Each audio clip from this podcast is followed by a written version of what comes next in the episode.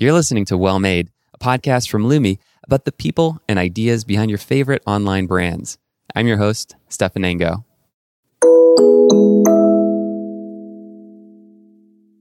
Kathryn Duryea, welcome to the show. Thanks so much for having me. Glad to be here. So, you're the CEO, founder of Year and Day. How do you describe Year and Day these days? Yeah. Um, Year and Day is a direct brand in the home space.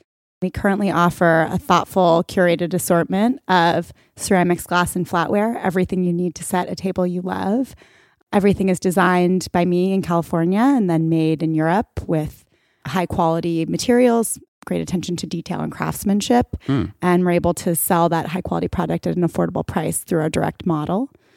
I didn't know you were designing them yourself. Why- How did that? Are you an industrial designer? How did you I'm come not to? an industrial designer. Um, it's interesting. The design component of the of the business has been one of like the surprise pleasures of, of building this company. I I really personally had this problem finding plates that I loved that I could afford, um, high quality flatware that was affordable. And so I, I started to do research on the industry and, and realized there was a big business opportunity. And then um, I let my kind of creative imagination go wild and thought about what would my ideal plate and flatware and hmm. glassware look like, and then and what what should decoration be in the modern era, and thought a lot about color and glazes and the hmm. matte versus shiny spectrum of glazes, and and so yes, I ended up designing our That's products cool. myself. Wow. Not in CAD design. I mean, I, I do drawings, and then I share. You know, I, I work with design partners who can you know, turn those into 3D models that then turn those 3D models into clay prototypes that then turn those clay prototypes into our assortment you see today. But um, color in particular, it took, you know, eight months of back and forth with our partners in Portugal to perfect our glazes. I had very, very specific colors in mind. And um, it's interesting because when I set out to design something for the brand and and we're coming out with some new categories in the coming months, you know, I, I spend a lot of time marinating on it, and then I sit down, and the design comes to me like pr- pretty much instantaneously. Wow. I went to school for industrial design actually, and it and flatware especially is just like kind of known as a playground for industrial designers. Like hmm. in the 20th century, it's just like every every major industrial designer that is like well known has done cutlery. And- Interesting. yeah, it's just like a thing, like from Raymond Loewy to like Philippe Starck or whatever, like or every famous like Scandinavian d- designer that you like Arne Jacobsen or something like that. Like there was like a whole chapter in like history of industrial design was just was like cutlery because Ooh, will you send that to me? sure because, I, mean, I mean it's like it's basically like you know a chair like you know there's pretty loose rules around what a chair is like when you're an industrial designer Interesting. and same for cutlery so you can kind of like take whatever you want i mean obviously you're, if you're trying to make something functional but sometimes that's not the the goal of the design Well, so it's interesting because for me, functionality and functionality in our daily lives today Yeah. was at the forefront of Sure. everything that we make a year and day. And so as a result, I think, you know, the design is really intended to be something that's like timeless and approachable as mm. well as at home in our contemporary lives. And so there aren't features like I imagine somebody with like a who has a calling in industrial design mm. would create something that's more MoMA worthy, interesting, making a statement, experimenting with the Yeah. form and the and the material versus I came to it from this very practical standpoint, which is like weight and balance and thickness of the stainless steel to feel luxurious with luxury details like hand finished fork tines and and forged knives that are going to make actually like the utilitarian experience of using the flatware the best possible if that makes sense.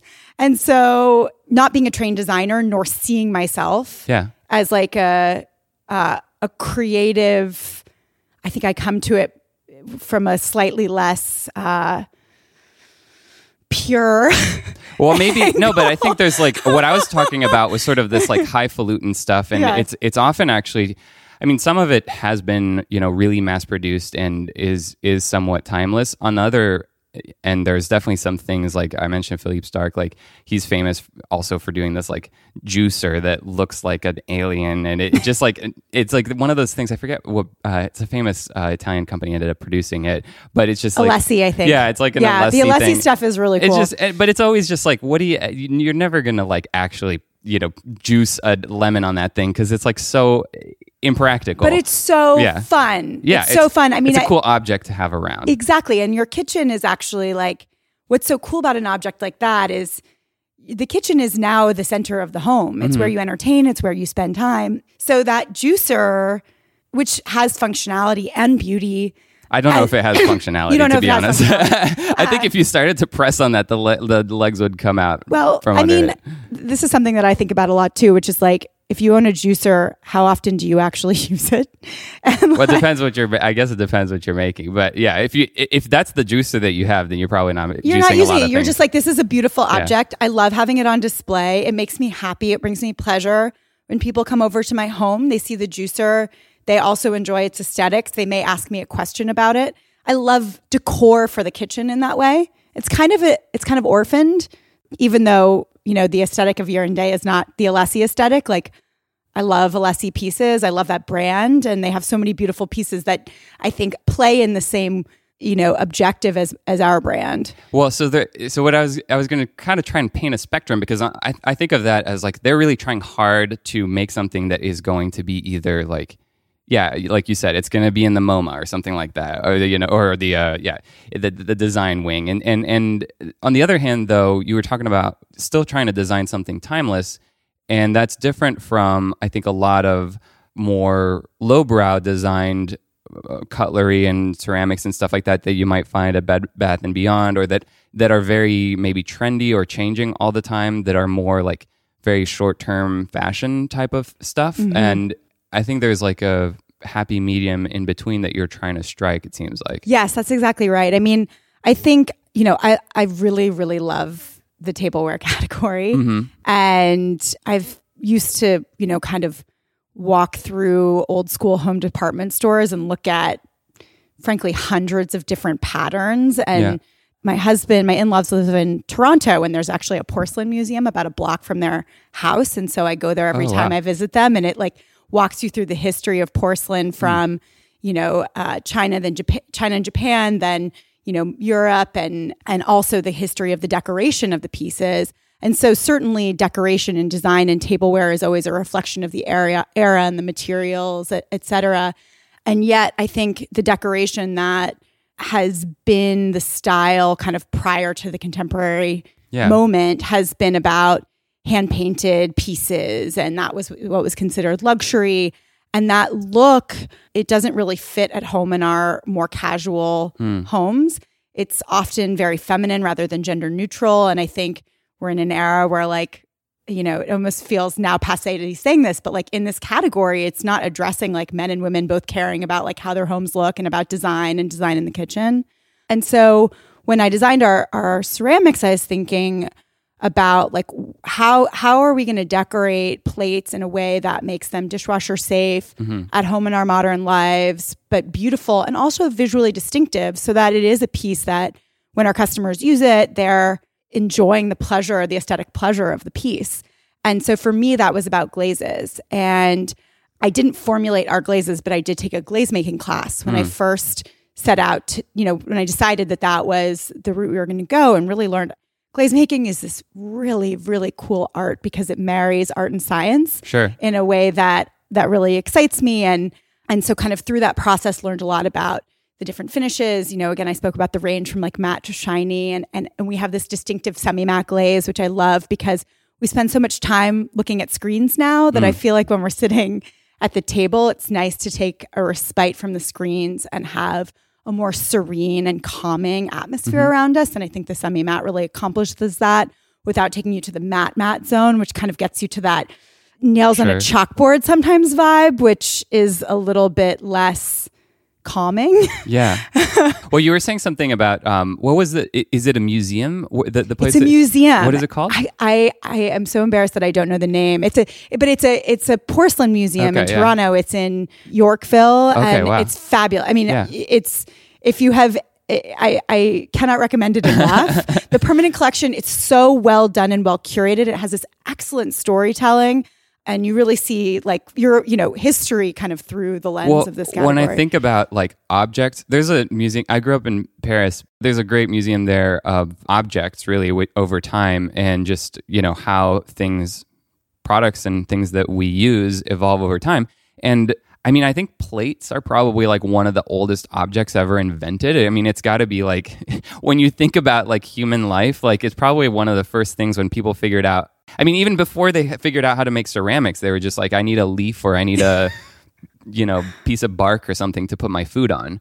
And so that basic concept of like a thing that is flat that you can put food on has existed for tens of thousands of years. And now you're introducing like the the modern needs. Like you mentioned a bunch of things here. Like it needs to be dishwasher safe. Okay, dishwasher safe is something that has been invented in the past like 100 years. Like in the past 100 years, we never had dishwasher safe as a high priority for a flat thing that you put food on. Mm-hmm. You mentioned like the glaze being less reflective. You know, maybe that's a design touch that is more important now today than it was like a while back. Or I've been to a lot of like um I was randomly I was in Mexico recently and I was looking at uh, there's a great museum of anthropology there in Mexico City, which is all the, the Mayan and Aztec and stuff. And all of those cultures at the time, like all of that stuff was completely handmade. It was not mass produced. So there was time and opportunity to like intricately design or like create very ornate patterns and stuff like that. So here are the things that and ingredients I guess that I'm curious about. Like are there other design or functional requirements that you think are really important to like a modern plate of like today that never happened in the past like 20,000 years or something like that? Well, I mean, I think we we worked within the constraints of the materials that are available Yeah. in the contemporary era. So we did not reinvent hmm. Clay as like the Hmm. Oh, that's base level thing. for ceramics, for example. So I was doing a deep dive and I was like, what's the difference again between earthware, Yeah. stoneware, porcelain, bone china? There's like so many different things. There's so many different things, and it's really about the composition of the clay. And different compositions of clay have different um, degrees of hardness Mm-hmm. and also different formats that they lend themselves to decoration of. So, for example, porcelain, which has kaolin in it, which is like slightly firmer than ceramic stoneware, which is what year and day is made of. You know, porcelain is historically decorated by being hand painted. Now, there are ways to actually color porcelain by dyeing the actual clay itself. It's called colored in the bisque. And brands like Mud Australia actually produce their, you know, their plates uh, that way. Um, it's very expensive because you have to have different uh, materials for each color because it, you know, by utilizing, you know, all of the different molds, et cetera, Yeah. you know, any, anyway. So I'm, I'm having a flashback now because I, I lived for a short amount of time in, in Delft. Do you know Delft? yes, Yeah, I lived in Delft for about six months, and Delft is like super well, super well known for its porcelain. Yes, and exactly. Like the, the blue kind Yes. of inked, uh, very like handmade style. which was the first color that really porcelain was decorated with. Yeah. And then there was some innovation in paints that then expanded into to some new palettes, which you can see as, at the Toronto Porcelain Museum, kind of the expansion of, Gosh, the, of the now I- you're really you're really amping it up. um, I mean, it's a, it's quite a special place. So with, with when it came to so ceram so stoneware, ceramic stoneware, which is what year and day plates are are made of, it's kind of like second on the hardness scale, and Hmm. then you get terracotta and. Um, I'm, I'm escaping the name. You just said it, but the The bone china? Oh, earthenware, oh, oh, earthenware, yeah. kind of, and actually, bone china did actually have bone matter in it, Hmm. Wow. in it, and it actually, so you see, you can see in bone china it has a different coloration than other porcelain. You know, it's it's very it's a little yellower. Yeah. So some people that comes down to an aesthetic choice. I think when I was thinking about the aesthetics of today's modern consumer, you know, I thought a lot about clean lines, timelessness, the ability to layer and to provide. So what I love about our semi-matte glazes and about our shapes is you get this really beautiful look in different times of day with different lights and different shadow hmm. and different compositions of stacking things. So like in this simplicity of four colors in this glaze, you can get so much variety of experience, of Sure. aesthetic exper- experience, depending on like time of day, what you're mixing and matching, the meal you're having, the food. And these colors, I remember also like we have this midnight, which is, I, I don't want to say I have a favorite glaze. I love all of them, but midnight took the longest to make. And mm-hmm. so I feel very attached to it in that way and protective of it. It's this like deep navy blue that sometimes looks black, sometimes looks more blue, which becomes a little bit complicated when you're talking about selling things online. Sure. That's kind of a separate tack. Anyway, nevertheless, I, I love that. I love that color. It has so much richness to it. Is there something you felt that was missing in the market? Like in terms of, we talked kind of about the kind of range of things. I think the first stuff that I bought that was my own my own plates came from IKEA. They Yeah. were fine. I mean, they're you know A lot of people start and, there. and basic. Yeah. Um, and and so there are those like big incumbents out there that are just sort of like where people kind of go to. You know, pe- uh, most people probably don't think as much about plates as you and I do, but they're just like they are going back to the primal But thing. why like, not? Because they spend so much time with them. No, I- in I'm your waking dis- hours, this is really the product that you interact with probably the most of anything else I'm not your disagreeing, home. but what was the the gap that you felt was like unmet? Yeah, I mean, I, I think it really like practically came down to my own experience. So I had moved from New York City back to San Francisco where I grew up, and I had hand me down plates, Hmm. which broke in the move. And I was hosting a very small group for dinner. There were four of us, and I did not have enough tableware to set the table. Wow. And so it was, I was actually initially very excited because I was like, oh, like I'm going to go out and buy myself beautiful table settings. And because I've always loved the category and I'd had these beautiful hand me downs, I was like very excited to now put my own aesthetic footprint on, in that category in my own studio apartment, bachelorette studio apartment. And the shopping experience was like truly abysmal. So you could go to like an Amazon, uh, totally overwhelming, Right. like really no Curation or anything? Yeah. no curation, no brand understanding, no context, you know, Mm-hmm. um, around the pieces. And then when I went to stores, I was actually it w- it wasn't that much better. Like you got to see and feel in person, but I found the assortment size to be really overwhelming. I found product education to be really lacking. Like I spoke about, you know, high quality stainless steel and forged knives and, and hand finished fork tines. And, you know, these are real quality metrics that change your your experience or improve your experience of like using flatware. And yet, you know, walking into most stores, you just see a price and it's really not, there's no education around like why this costs 2x or or or whatnot. And so that was really overwhelming. And then I guess just from an aesthetic standpoint, I really found a lot of the designs to be like old fashioned and dated. Then, you know, kind of like digging many layers deeper and, and going to more shops, I, I started to find pieces that I loved, but they were really expensive. And the reality with plates is, is like, you know, as durable as they are, they're going to probably break at some point in hmm. time. And so just this idea of having, you know, objects that are so precious that you can't afford to break them that you use every day, like felt counterintuitive to me, or like it just didn't feel right to have this beautiful object that you were interacting with be too expensive to replace. That would make you nervous to use it instead of pl- have that be a pleasurable experience. I think there was another layer that's really a cornerstone of what we're building at Year and Day, which is just this notion of like, what do I need? Hmm. I also didn't really understand, like, when you go out and buy all of these things, Oh, like, sure. sometimes you'll walk How into How many like, of these do and what Yeah. assortment? Yeah. what should my assortment look like Hmm. at home? And um, and I didn't really trust the sales associates like at the stores I was visiting to like really understand what my life looked like as a busy working professional who like wanted to entertain but didn't really like know how to like get my feet wet in terms of the products that I should have. So all of those to me felt like real problems. Right. um, and you know, I I I'm a pretty thorough person, so I spent a lot of time trying to find the solution elsewhere. And it was I had spent, you know, 10 years after business school working in e-commerce and brand marketing. As I saw this problem for myself, I started learning more about the market and I thought, okay, tableware is a $7 billion category in the US.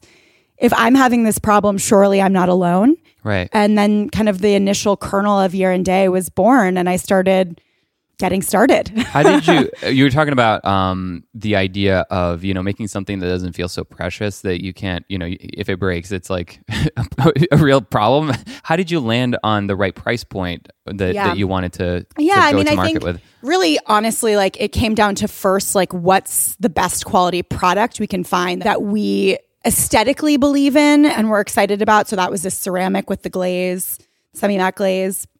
And then given the cost structure of that, like what's the best price we can sell this for? The pricing really came down to, yeah, delivering the absolute best value. Yeah. And, you know, I think that transparency and that wanting to build trust with our customers in the way of saying, like, we've done all this research, we have something that's like truly fantastic for your life. And like, we're going to give enough markup to run our business. But beyond that, we want you to be able to have something beautiful at home and not be overwhelmed by the price. And so the pricing exercise was actually relatively straightforward. And, you know, we sell plates for $13 per. So certainly, you know, you mentioned starting off at IKEA, which I think is like, frankly, really common. And a lot of people come to us when they're ready to upgrade from IKEA and they're thinking about, supply chain and where mm. did this come from and who made this and what are the materials? And you know at $13 a plate this is definitely you know a bigger investment than ikea but for the quality and for the style and design and aesthetic i think it's you know the best value you'll find on the market today. So when you went about trying to get this stuff made like you mentioned i think um, portugal is is where a lot of it is made what's going on over there? Is it, like where, why is Portugal a place where this is happening, just in general? Um, and also, how did you go about like discovering that and finding the right yeah. people to work with? Um, so I started out, I went to trade shows and started meeting with suppliers from really all around the world and learning kind of what their processes were like and materials were like. And after that kind of global search, mm. um, Portugal really started immediately uh, bubbling up, especially in ceramics. I think I've been lucky now to travel there several times, you know, to see our suppliers. And if you go to Portugal, you can't help but see the legacy of uh, craftsmanship and ceramics on display literally on the walls. So, like, wow. throughout Portugal, you'll find these beautiful tiles kind of as on the facades of churches and train stations and and buildings and this craft this craft of of ceramics has been there for centuries um, our Factory has not, but I think the legacy of craftsmanship in ceramics is very long lasting in this region of Europe. Yeah. So that authority really uh, resonated with me.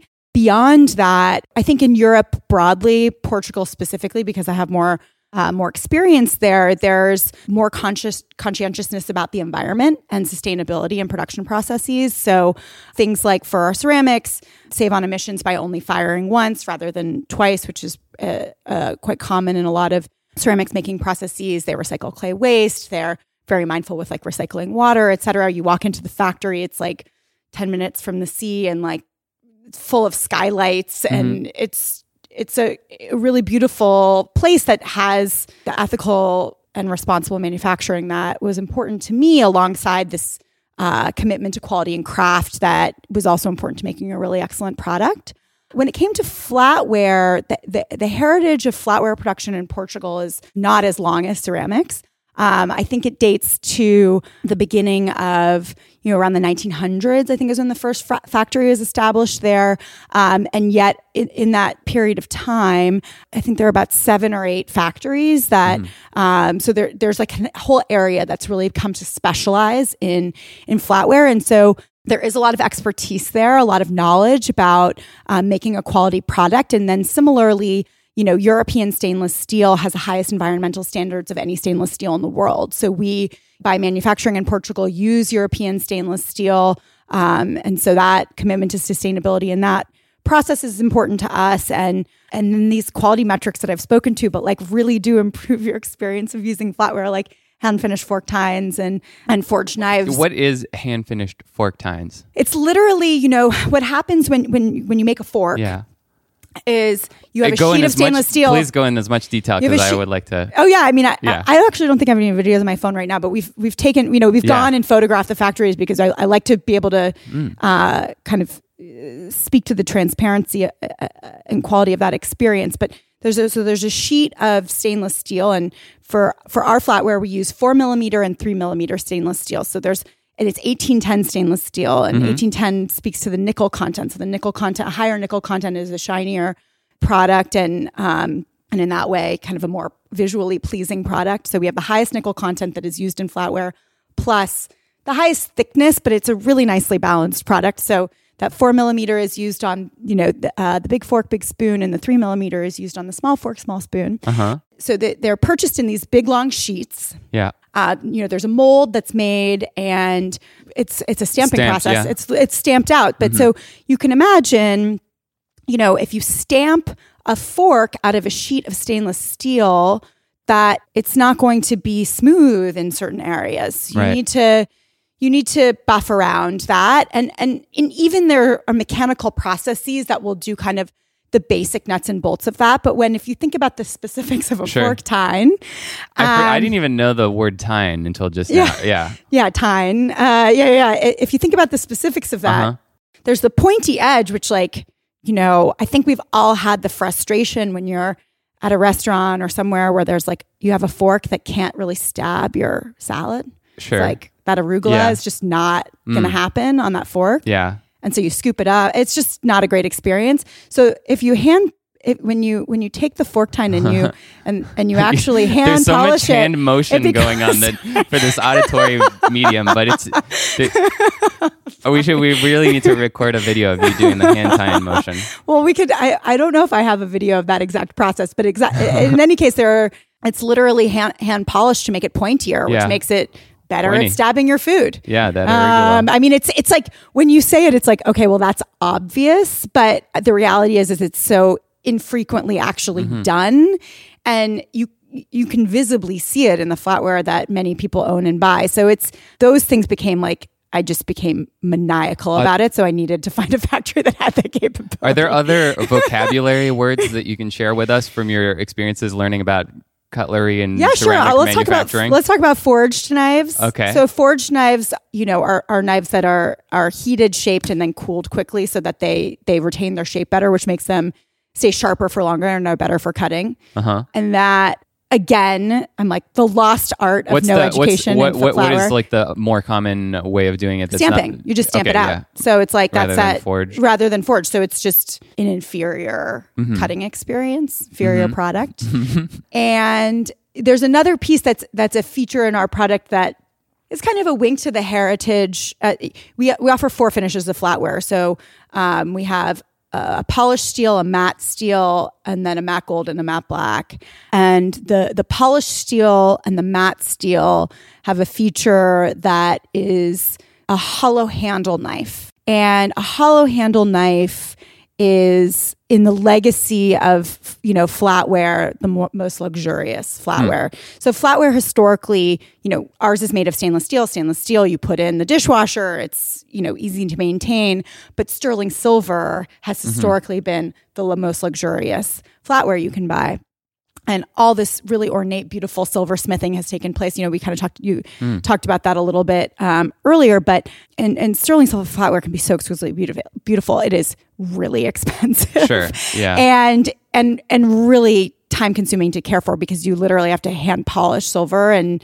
store it specially. So it's for our busy, you know, lives, it's just completely impractical, both financially for most and, you know, in terms of care and maintenance for for most as well. And so a hollow handle knife has a really nice feel on the hand. It has a really nice weight and balance. And so for our uh, polished steel and matte steel knives, we also kind of brought in that legacy of of luxury flatware. Now for the finished flatware, which is finished in a vacuum process, the vacuum machine actually you know the the hollow handle would explode in in the Okay. machine so we don't that we were not and to be honest i actually think the aesthetic of that of the monoblock knife which is what we Hmm. we call the non-hollow handle the monoblock knife suits those colors a little bit more it's a slightly sleeker slightly more contemporary look so so those are some elements No, I- I- any more vocab you want Yeah, to chat I- through? well, here, well, one thing that I've been wondering is like, and, and this has been a, a common pattern among guests on the show is like, uh, especially with Europe, uh, kind of going back and looking at the the craftsmanship there and bringing some of that to the the United States and thinking about how how can that product that's been made a certain way for a long time be sold here. But it also kind of automatically brings up the question of like is there anything you know in your research that you found out about the the production in the United States that you know has that changed? Are those jobs no longer happening here? Like what's going on in, in the United Yeah, States I when mean- it comes to that kind of manufacturing? There the legacy of manufacturing tableware in the United States, you know, there there was a lot of manufacturing that took place here for a long time. And then I think with the migration of manufacturing more broadly from the US to Asia, a lot of those manufacturing, you know, capabilities were meaningfully diminished. There's still some in the Northeast flatware production capabilities.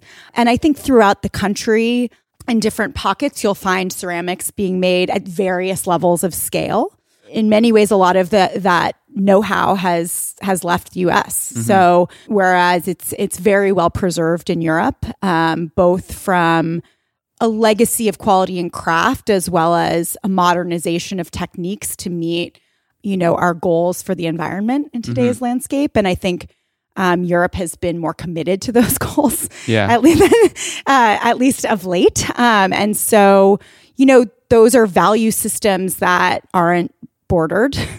And so, I think bringing those products over from from Europe to our customers in the United States who value the quality of the craft, the conv- commitment to sustainability is, um, you know, has has really resonated here.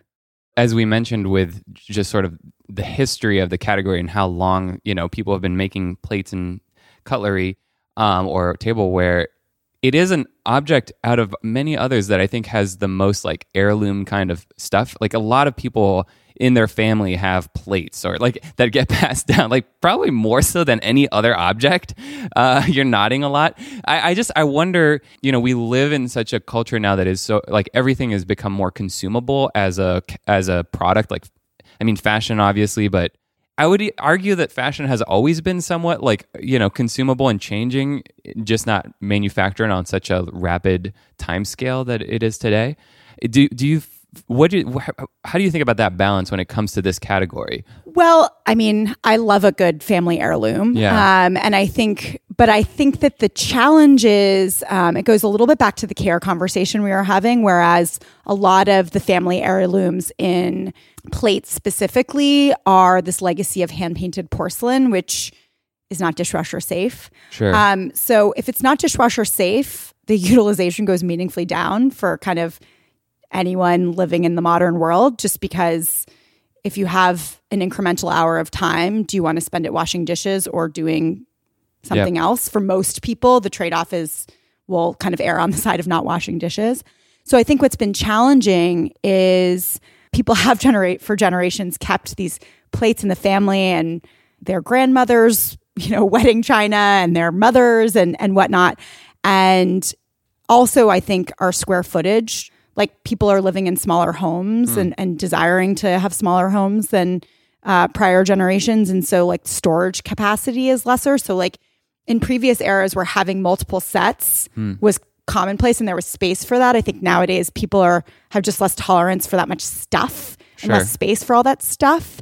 Which isn't to say that there isn't some of that passing down still happening, but there was an article now it must have been a couple years ago in the Times about a company called Everything But the House, which basically like would take after you know a family member passed it would they would take everything but the house and then mm. find it find a, a marketplace to sell it what it said was that people were having a hard time gifting these family heirlooms oh, sure. and plates to the next generation because of those issues mm. space and maintenance and and so you know i actually I, I do sometimes spend a little bit of time thinking about what else could we what else can those pieces be used for?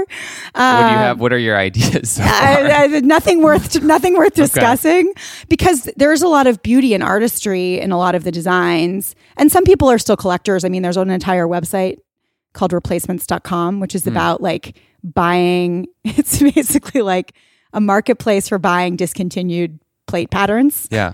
Uh, so so there's a whole niche for this. Yeah. I just think it doesn't extend well into like what the contemporary home life is yeah. about. I guess I wonder when you're designing these objects, like, are, how what's the time scale on which you think that they should be used? Decades. Mm-hmm.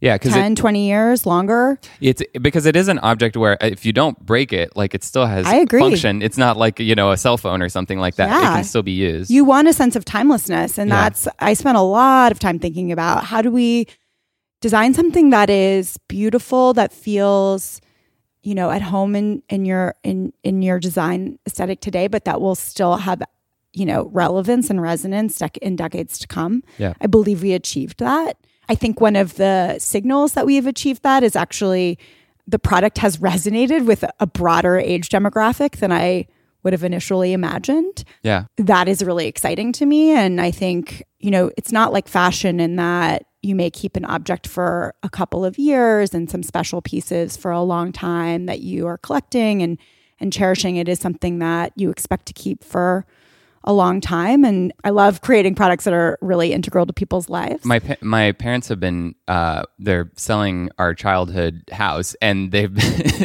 been there's some heirlooms and different things that are coming out of the, the that move. Um, but one thing was my mom sent me basically the not the very first spoon and fork and knife that I had. Like those were probably you know really like kids ones, but the first like adult sort of sized ones that I've ever had, and I have them in a drawer here. And I hadn't seen them in literally like 20 years, and it was such a you know powerful experience to like hold that object in my hand. There's one of them. It's like a a fork that has a rabbit. It's like a it's like a steel uh, fork, and it has this like rabbit carved into it or stamped into it. I had that too. You had that? Sorry, it- I don't want to I know, distract from the I- I'll- I'll specialness pull- of it. No, but I think I know what you're talking I, about. will pull it Yeah. out of the drawer and we can take a look at it. Maybe Yeah. you have the exact same one. I mean, it's probably mass produced, but it's one of those things where, especially, I think of like glasses and forks and knives are such a powerful object. There's not that many objects that you can use like from the age of like f- four to 18 or something like that. And because your hand changes so much, like it grows, and then you hold that thing and you're like, wow, it's so much smaller than I remembered it to be. Um, are there any? I- mean, maybe it's exactly the same fork. I'm going to pull it out, and you can be like, "Yep, that was the fork."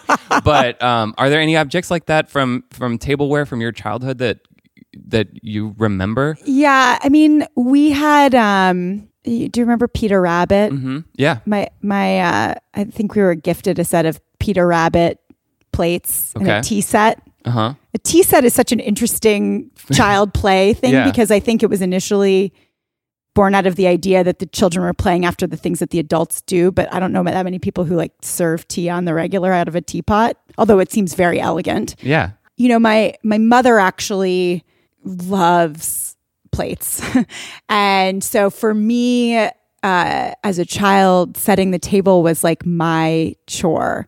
So Kathryn, it's Thanksgiving. How should we set the table this Thanksgiving? Why don't you pick out the plates, you know, we we should use? And so that's where I, and she knew them the brand name and or if they who they were gifted from. And that was really what instilled in me this category is a meaningful and powerful category.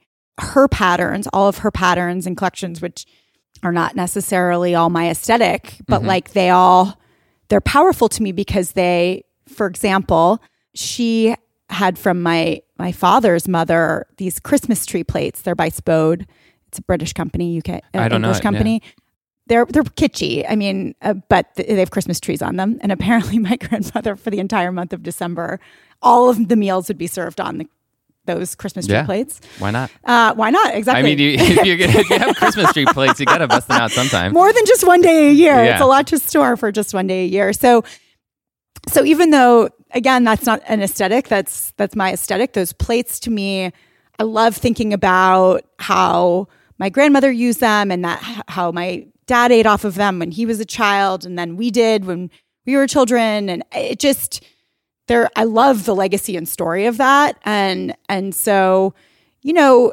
that is why I think having a defined aesthetic and associating that aesthetic with a brand that people can remember and know and love and like has real meaning for them in their lives um, was really something I wanted to bring in a modern way for Year and Day because I felt like a lot of the brands that, for example, resonated with my mother, they weren't moving into the modern era uh, for a variety of reasons. You know, one being materials and and and maintenance, et cetera you know, another being aesthetic, a third being distribution. I mean, they simply, you know, because they have relied for a long time on a distributor and then a department store, like Sure. many different, sometimes Layers. often licensing. There's like a yeah. lot of mm-hmm. middlemen in the process. And so their connection to the customer was so distant that when the digital disruption in retail began, they had no mechanism to even understand that they were becoming disconnected from their customer. And so as a result, there was this place for a real community around setting the table and beautiful tableware products in digital and social channels and, and a real void there that we're filling at year and day. Obviously, I I don't have any like stats to back this up, but it just feels like a thing that we're all talking about as a society is like we're moving towards this world where things are so much, it's so much easier to be kind of like individually living in your cocoon of like I have a phone, I'm on Netflix at night. I just like order things on Postmates and now I'm just like living inside of this like uh there's a great story called The Machine Stops. It's like Ooh. one of the best science fiction stories of all time. It's like from 1907 and it's about that like experience of like everyone becomes like inside of a pod and just like talks to each other through Skype basically. Uh, there's a component to I think your brand which is about sort of entertaining and bringing people together and I think that's just like a very traditional not traditional but like human experience of just breaking bread and being together is that possible to like go back to that in some way? Is it possible to move more in that direction? Yes. Uh, I don't know. How do how do we yes. do that? Go forward in that direction. It's yeah. not back, it's forward. I think we have to make it accessible and modern. And that I think that starts with the confidence to extend the invitation and to think through what that entails. And so for year and day, what we want to encourage is to think about like the minimum viable product of like home entertaining. That's funny. Because yeah. it is not about the frills. Mm-hmm. It can be. I mean, setting a beautiful table can be a big, you know, form of self-expression in the same way composing a cool outfit or, you know, or whatnot can be. But for me, I, I, I want the, pe- you know, those folks who don't feel inspired or inclined in that way to feel equally empowered to like send a text message to some friends for like a TV viewing party or yeah. Friendsgiving or a Sunday dinner. And it doesn't have to be complicated. It could be a potluck. You can order delivery.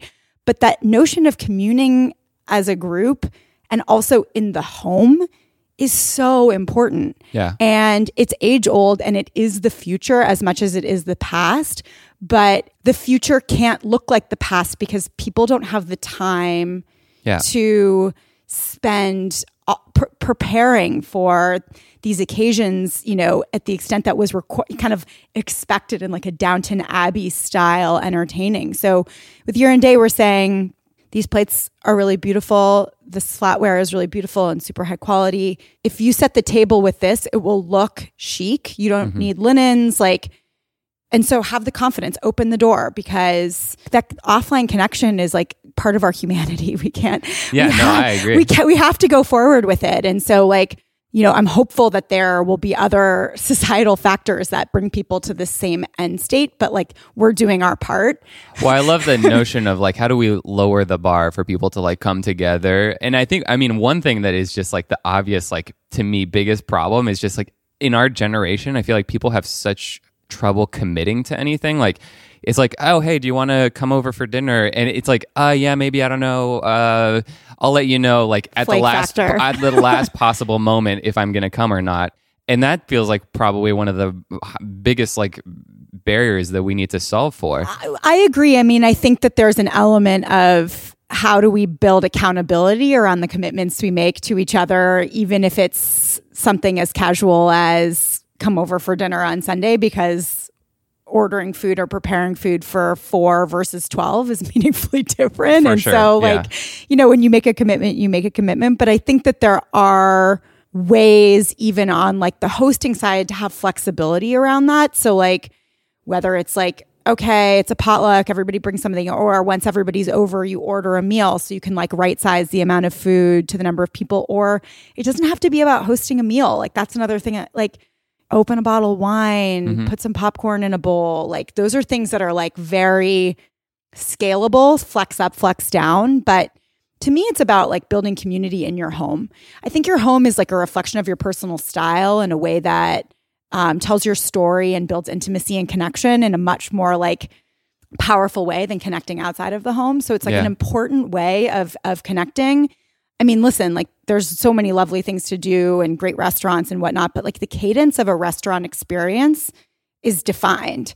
And the cadence of a home dining or entertaining experience takes on its own life. Yeah, I agree. And I think that that's what makes that experience, especially in this era of like everyone's seeing everyone else experience on like Instagram. And I think about something like Antelope Canyon, which I call, I have this like theory of Instagram bingo, where like people have traveled the world for like hmm. Instagram mm. bingo. Like, oh, okay, yeah. I've hit Antelope Canyon. Like, I've done like right. all of these different experiences that are like the shot that in this place. Right. And I think we're kind of I'm I'm hopeful that we're moving on to this notion of like what are these experiences that are truly unique to us that we want to share. And I think home entertaining is like a perfect example of that. Yeah. Like there's no home like yours. It is a reflection of you and your style and who you are and where you've been and where you want to go. And having people over, I don't think you're defined by how fancy or fussy that is, but more just by the idea of creating the the community and the and the space to connect. So, yeah, I think lowering the barriers to entry for that is something that we're really focused on because I really I think it's important. I don't want us to go to the pod world. I know that Uh-huh. we can I know, you know, a lot of people have that that fear, but I think that the desire for human connection and experiences are is is real. Well, So- there's one thing I've been doing uh, Friendsgiving where I cook Nice. every uh, uh, like every year uh, like big turkey. I would do the whole thing um you know for the past like 7 or 8 years. awesome. But that is like such an epic event on the calendar. It stresses me out. Already we're like in August and I'm already thinking about okay, that's like so far away, but I, I'm already thinking about it. And I love the idea of like lowering the bar for that because uh, you know it doesn't have to be that epic to be a thing. But then when I think about lowering the bar for it, what's nice about Thanksgiving is like everybody knows it's on the calendar, right? Like Yes. it, it, it's going to happen at that point in time. The the thing that I I, I feel I, you're kind of alluding to it with Instagram, it is just like there's new etiquette type of things that need to evolve. I think, where it's like oftentimes I don't want to impose on my friends. I I I know that they have like things on their calendar, or they just need to like watch Netflix tonight, um, and I don't want to impose on that. But I think that there's there needs to be a new way to talk about these things and and kind of come together like making the connection part easier i guess Yeah, I agree. I mean, I think one of the ways that so I want to just uh, tell you quickly about a friend of mine who hosts Friendsgiving every year for over 10 years now here in LA and they get Popeye's chicken.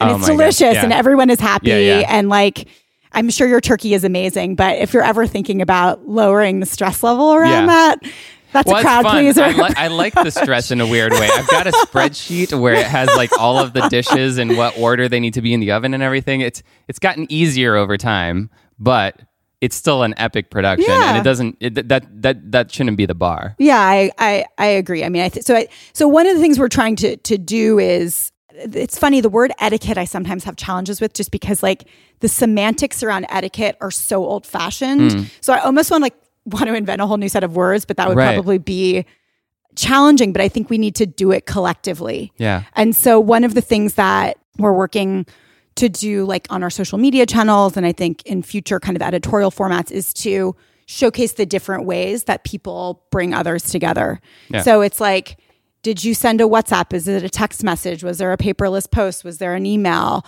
Was it an in-person invite? All the way through to how did you pull off the tablescape to cleaning up afterward? Because I don't think there's one, you know, there used to be things like, you know, the Emily Post guide, and that was like the one way that mm. everything had to be done. Well, I'm not talking about etiquette on that level. I, I think what I mean, I think for ex- yeah, th- there, there's like another whole level of etiquette that is that that's beyond me. I never lived in that world, so I don't even know you know what the proper thing is.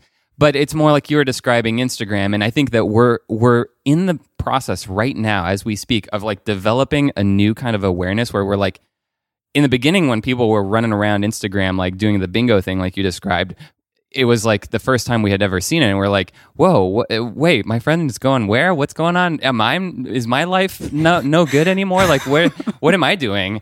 And then there's this like competition but then you realize everyone's just like in the same race and you're just like oh never mind that person's just doing the instagram thing.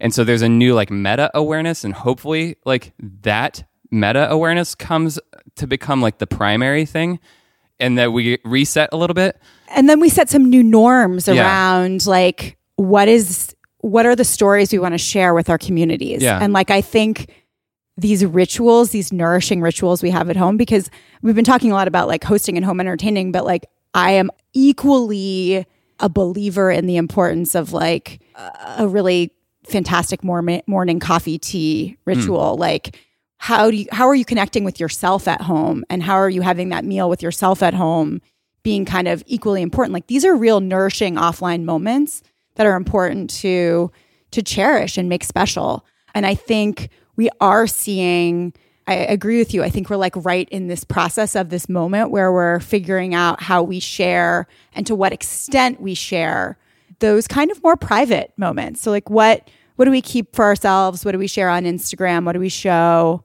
How do we show it? And alongside that, yeah, setting new norms for what it means to connect at home. Yeah. What are you excited about for the next couple of years of year and day? What are you trying to figure out? things. What are the things that are like the problems that you want to try and solve? Yeah, I think I broadly believe that the way we live at home has made a complete shift. And I think it's the most visual way to describe it is just the kitchen has become the front of house space. The kitchen is where you entertain, it's where you spend time. And as a result, there are all these things that are on display that I think have been orphaned from a design style, supply chain standpoint that need love, care, and attention. And um, so for year and day, I think we want to deliver products that make that room and those experiences really delightful. And I think we will kind of expand the personalized shopping experience we deliver online and also start to experiment and play more with what we can deliver in an offline world as well. That's complementary to um, our online experience and community. And I'm just really, you know, excited. I think the opportunity is massive, and I'm really excited to be building the solution for today's consumer. Um, and I think that there is, you know, we've seen in tableware that there's a massive need. And I think that really extends beyond. So we're excited to continue to grow our business and, and our team and make those home moments more meaningful and beautiful. Are there any recommendations that you want to give to the people if they're trying to get into creating those moments with their friends or family? Mm-hmm. Books, blogs, shows, I don't know. Like, what is the stuff that you look to to kind of get inspiration for what you're Pinterest. I don't know. Where do you go when you're trying yeah, to like uh, create a, a, mood? Well, um, when I'm trying to create a mood, I mean, I spend probably too much time on Instagram. It's uh-huh. like such a visual delight. You've got the algorithm that uh, completely tuned to your. Uh, oh, my Discover now. feed is so so good. I'm just like, yeah, I you've trained it. I see so many great tablescapes and colors and homes and flowers and plants and seasons. I mean, honestly, the places I go to get inspired are the farmers market or good eggs I use a lot. So I'm mm. like, what's in season? What are the colors? What are the styles? And then like that's kind of where I want to get my inspiration for what I'm surrounding myself with now. Right now I'm really into dahlias on my table and citrus and you know, farmers market is a place that I start, produce is a place that I start. There are some bloggers, you know, again, I think like people have different aesthetics. I'm a huge fan of Athena Calderone, I Spoon. She is a she sets really just beautiful, beautiful tables. There are some beautiful table setters out of the UK mm-hmm. that are a little bit more formal than my own personal style. It's like the couture of tablescape. So it's wow. like, it's just fun to see them go so over the top. Ta- tablescape is also a vocab word that I had never heard until today. But, but maybe the, my, my, like when I'm thinking about food, the people that my brain goes to are, are so much less, um, kind of like aesthetically oriented. It's like Alton Brown and like Kenji Lopez. Like it's like very science. Like I want to try and figure out how to create the best whatever it is. Like mm-hmm. what, talking about turkey, I'm always like, okay, this year I'm going to like dry brine it so that the skin, skin gets crispy and all this stuff. Like that's where my brain like geeks out. Um, and then you know if the food is as good as I can make it, then like you know the table setting will come together and like the people will enjoy it. So um, you have the benefit of being a good cook who puts a lot of thought and attention there. I'm not a great cook, so I have to distract. you got to start with the table from the food by with the plates uh-huh. and the flowers. So that's kind of where I also like to order delivery and host that way a lot, just because that that's great. Yeah, I mean, I just. again, like it just takes a lot of anxiety out yeah. of the entertaining piece for me. So, like, I have a couple of just go to spots that I order from and like serve family style. And I just, you know, there's that scene from Mrs. Doubtfire where like Robin Williams like serves the delivery on a plate and it's like a secret, but yeah. I don't make it a secret. Oh, I have to rewatch that. I haven't seen such that a good one. Time. It's yeah. so good. Yeah. Um, So Mrs. Doubtfire is your inspiration, really. Mrs. Doubtfire yeah, okay. is really, you know, my muse for no, but it's all sort. I mean, it, it takes all kinds. I mean, I have I have like a community of people who are like my muses, Yeah. who I build the brand for, and they range for like from like people who I talked to before we launched who were like, oh, I I eat out every meal, but like mm. I have a mug and I have a bowl at home, and I was like, I'm gonna make that morning coffee like cereal moment like amazing for you, and then I have friends who are like. I love cooking a long meal. I love entertaining. Like I have a table for 12. Like here's a picture of my tablescape and like they're equally amused for year and day. And so like wherever you sit on that spectrum, like this brand welcomes you. Like and so I think like I don't know if I'll ever be like as turkey sophisticated as you are, um, but I can be equally participate in host- hosting a friendsgiving. Yeah. and maybe I'll do a friendsgiving this year. Everyone should figure out something that works for them. It's really the, lowering the bar is what I'm really like uh, excited about for for people to come together. yeah, come together. Invite someone over. Anyone who's listening, send a text right now. Get a group. Get a group over at home. Thank you so much, Kathryn. Sure thing. Thanks for having me.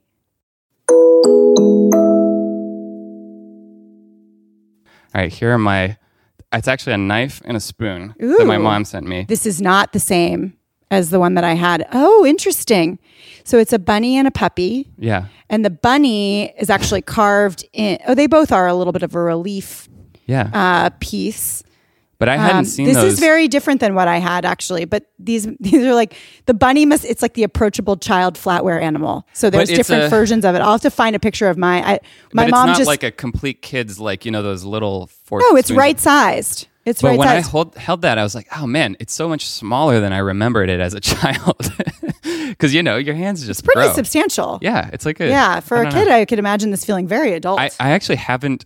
I got them from my mom about I don't know four or five months ago, and I haven't dared to eat with them. I, it's like they're so. so charming. of course not. They're like they're such heirlooms. Like they're No, they're but I- almost kind of too precious to eat with now. I, I, mean, I disagree. I think I'm I'm very much like kind of against heirlooms. Like I think Okay.